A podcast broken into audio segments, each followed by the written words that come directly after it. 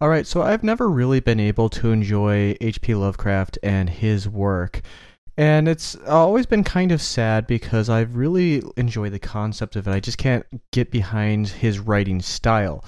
But I always thought that it was really fun and interesting to kind of have a concept of there being things that humans aren't meant to understand. And if you try to understand them or if you encounter these things, it would drive you mad because your mind can't handle it. Uh, the idea that there is some hidden knowledge that we're incapable of understanding and it's it's a bad thing to try to understand it. Has always been very appealing to me. And i've always thought that the idea of seeing some type of like eldritch monster that is just so disturbing that it breaks your brain it, it makes a lot of sense to me. And it's a very fun and interesting concept. Now it does it works best in a book format. If you try to film an H.P. Lovecraft uh, story, it's very difficult because you can't show the audience something that's going to make them lose their minds. But you can write about seeing something that makes someone lose their mind, and re- that's really the kind of the problem. Is it's hard, if not impossible, to imagine seeing something so crazy that it makes you crazy. And it would be hard to imagine what it'd be like to hear something that is so unearthly that it makes you lose your mind if Blood Nord did not exist.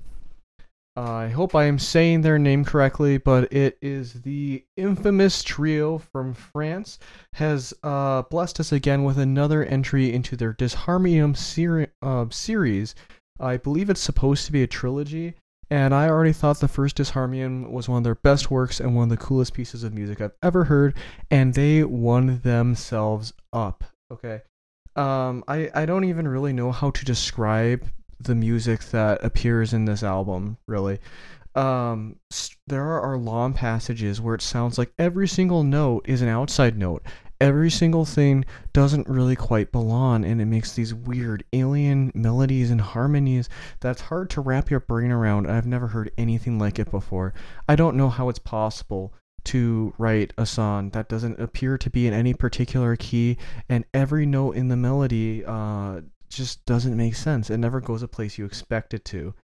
Um, so yeah, basically over probably three quarters of this album is outside and it is just very um in a very cool way it's very dis um disconcerting to have every note in a melody just just not make any sense okay um and there there's uh, I don't know how they all do it. I have no idea how they even go about writing a song. I know there's lots of uh micro um microtonal harmony and melody going on here.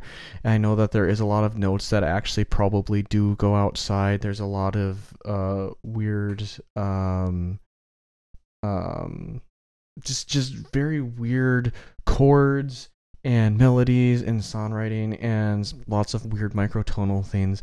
And it just sounds completely foreign and alien. Um, i guarantee you've never heard anything that sounds like blood nord if you've never heard blood nord. And if you've heard blood nord when they're doing this weird disconcerting style and you heard a song you've never heard before that's exactly like this you immediately know it is because nobody else can imitate this style and have it sound good. But they somehow do. They make something that is completely foreign and malevolent and evil and maddening and they make it sound good and it is one of the most impressive things I've ever heard in my entire life. I'm going to go out and say honestly um, this is one of the best pieces of music I've ever heard. This isn't just like album of the month. Um, I'm, I'm going to straight up say right now I'm giving it a 9 out of 10 I do a year end list, don't be surprised if this is 10 out of 10. This is one of the all time best things I've ever heard. I think I can only imagine myself enjoying it more and more. But uh, the um, melodies and the note choices and the weird microtonal whatever just that is foreign enough and then the music itself oscillates in between squalling drawn out notes and weird staccato bursts and um, really strange um, staccato rhythms. And then there's tremolo pick lines that the tremolo picking sounds outside. I don't know how tremolo pick lines don't end up kind of sounding like the root if you're doing that underneath um, a skull and guitar line, but it usually doesn't, and it is insane. Um, there are some.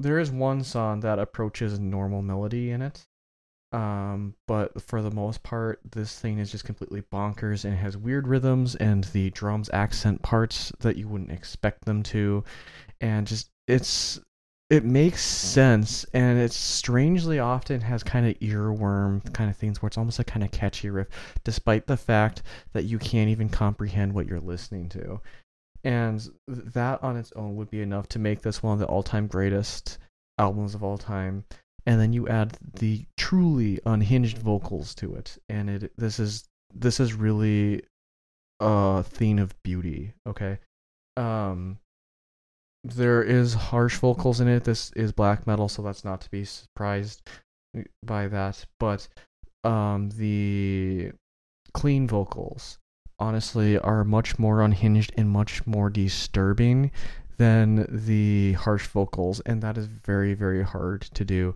And unlike a lot of music, the vocals don't really sit on top or of the music, and there isn't really song space carved out for them. They sink into the miasma and they ooze around beneath and sometimes outside of it, but it's all part of one organism, one that you could never truly understand if you saw it, and you can barely understand if you hear it. And as you listen to it, you feel your sanity leaving, and it is a truly magical experience that if you are into any type of avant-garde or extreme music this is a must listen I, am going to be straight up this is way too distant and weird for 99% of people but if you're willing to try out weird music give this a shot. It it is truly essential and groundbreaking